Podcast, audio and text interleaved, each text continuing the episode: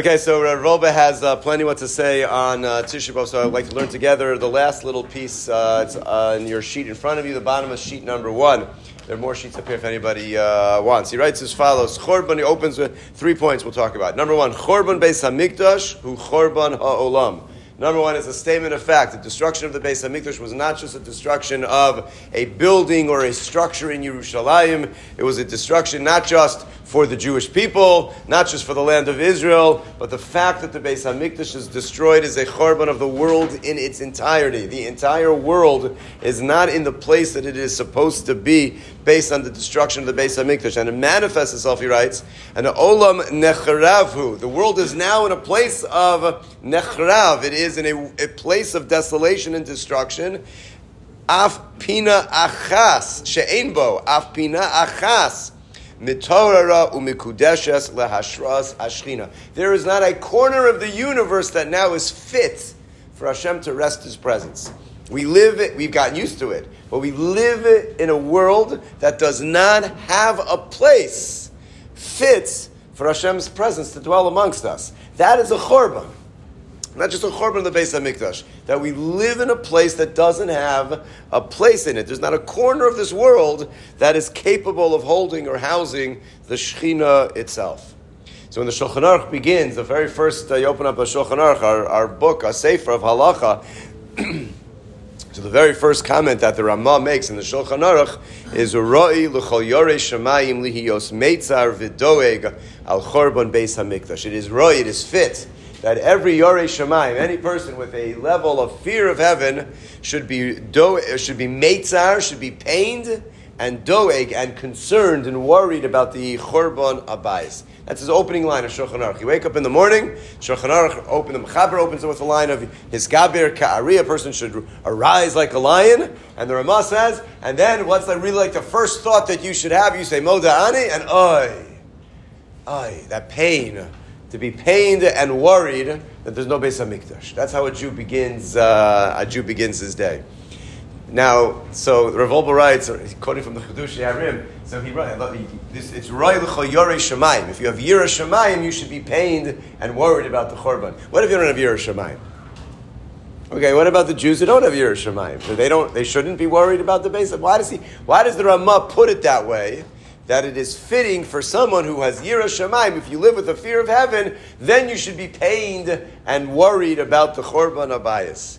So the Chiddushei HaRim says, no, for sure not. Kol Shekain, certainly somebody who doesn't have Yira Shemayim should be uh, also similarly pained because any generation shelo nivna beis hamikdash biyamav. Any the Gemara says any generation which the beis hamikdash is not built during your days ki'ilu nechravia has to view it as if it was destroyed in that generation. No generation is free. You can never say no Jewish generation because it wasn't my problem. It's not my fault. If it wasn't rebuilt in your generation that you're living in, it's as if it was destroyed in your generation. No one is absolved from the fact because if we had fixed the problems, then it would be here fact that it's not here is we're just as guilty of whatever problems we had still today. so what's the kavana? Says the Chiddushei HaRim like this. Why does the Ramah focus on the Yorei Shemayim should be worried? Because a person could be toeh atzmo, he can fool himself. And he can say, listen, I, am not margish, I don't feel the chisaron.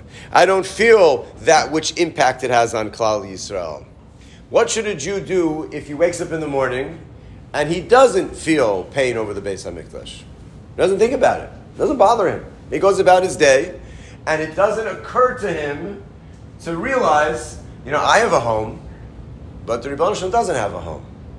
Not only does the Rebbe not have a home, there's a mosque sitting on his home. And a Jew doesn't think about that. He goes through his day and he doesn't, he doesn't realize. Doesn't it say that during the second Beit HaMikdash, Hashem's presence wasn't there either? Correct. So we're going all the way back to the first. That's right. So, after, so even after the first Beit Hamikdash, yes, presence of Hashem. That's right. That's uh, Rabbi Miller. I think it's. I can't remember if he did it this year or in a previous year that I saw it in old. Had gave a shir on was there a Tisha B'av during the times of the second Beit Hamikdash. That's a good question.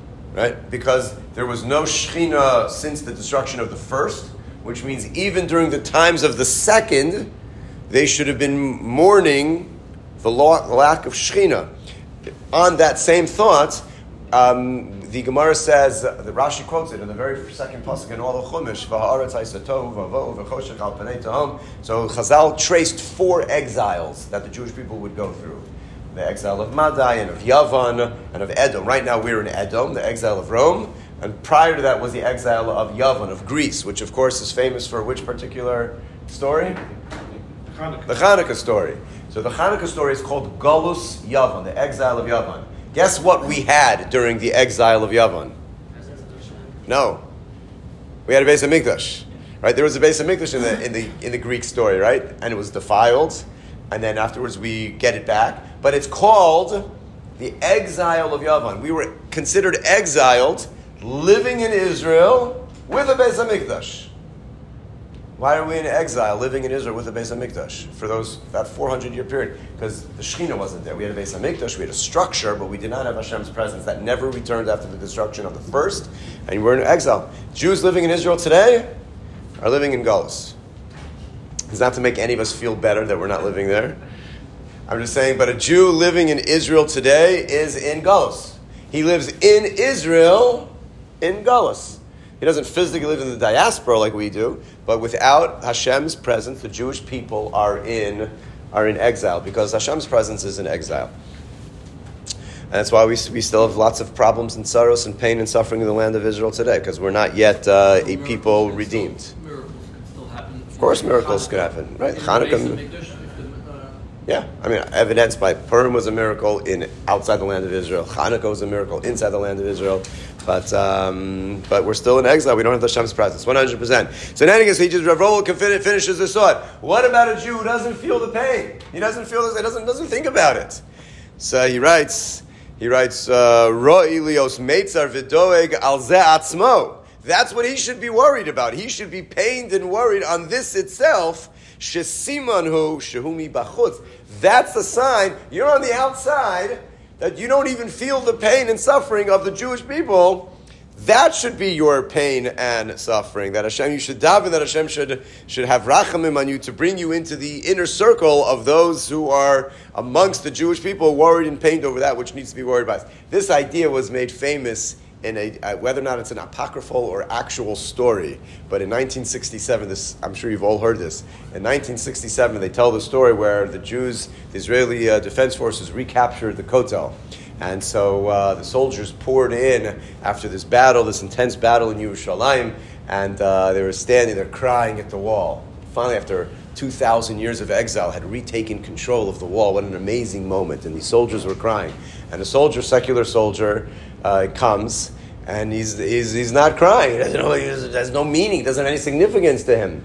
And the Rav Goren, I think is the way they tell the story, the Rav, uh, at the time of the Kotel, famous for blowing the shofar, came over, he said, What should I do if I'm not crying?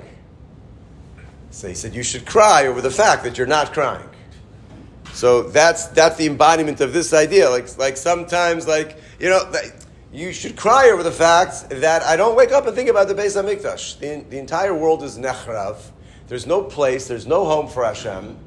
Can you imagine if anybody were to have, uh, you know, a, a parent, Rahman who, who, had, who didn't have a home, and a child woke up and knew that in the next city over, the father lost their home. It was destroyed in a fire, and, and didn't think about fixing the situation? not just didn't fix the situation, didn't think about taking care of their parent who doesn't have a home. What, what kind of child is that? That's impossible to imagine. So Rav says, so the Shulchan Aruch begins. There's a book on halacha, but what's the first thing the Ramah says? You should be concerned over the fact there's no Beis Hamikdash. What should I do if I woke up and I wasn't concerned? That should concern you it should concern you that you weren't concerned that the Rebbe Shalom doesn't have a home and you don't think about that. So that's why, as I said yesterday in the Drasha, you know, we're a Yari Shemayim. That's how a Yari Shemayim lives. They talk about the Jews of old who would wake up at Chatzos every night and cry over the Beis HaMikdash. Halavai, we should get back to such a step. We at least, during the nine days, please don't ask me, is it okay if I eat meat like this? For nine days, can we figure it out? For nine days, can we handle a little bit of discomfort? For one day at Tisha B'Av, we're going to fast. That, that's our job. Yeah, okay, those who want to wake up chatzos all night, all year long, and those who want to, you know, more, it's halavai. But let's at least take what we have. For point number two on the other side of the page, the next paragraph. So Wolbe points out, quick question before you look, how many brachos in Shmona Esrei? We have 19 brachos in Shmona Esrei. How many of those brachos focus on redemption, Mashiach, rebuilding Yerushalayim? How many of the 19? No. Six. Six of the 19. We say this three times a day, Shmona Esrei. Six of the 19. It's an amazing percentage. When Chazal gave us the Shmona Esrei, and you would think, okay, well, what do we need? Well, we need health and wealth and all the other. That's in there too. Six of 19. Pretty much one out of every three brachos is focused on bring me home. Ready? He, he listened. Mesim. There's a yearning for the era of Mashiach to come home and bring back those who have passed on. Uh, it's on the first list, first line of the second paragraph. Go El Yisrael. One of the brachos is straight up. Redeem us. You are the redeemer of Klal Yisrael. Take us home. Mikabetz nitchei amo Yisrael. You gather the dispersed amongst the Jewish. Bonei Yerushalayim. Can't get more explicit than that. Rebuild Yerushalayim. Matzmiach Keren Yeshua. Flower the redemption of Yeshua of, of uh, salvation. Hamachazir Shechinaso Litzion. He will return to six times, three times a day. We daven for redemption. It's an amazing. We like don't even pay attention barely when we're davening to the words we're saying. Six out of nineteen, three times a day. Are, benching is going to get to as well. The entire bracha, the third bracha there, and benching is all about.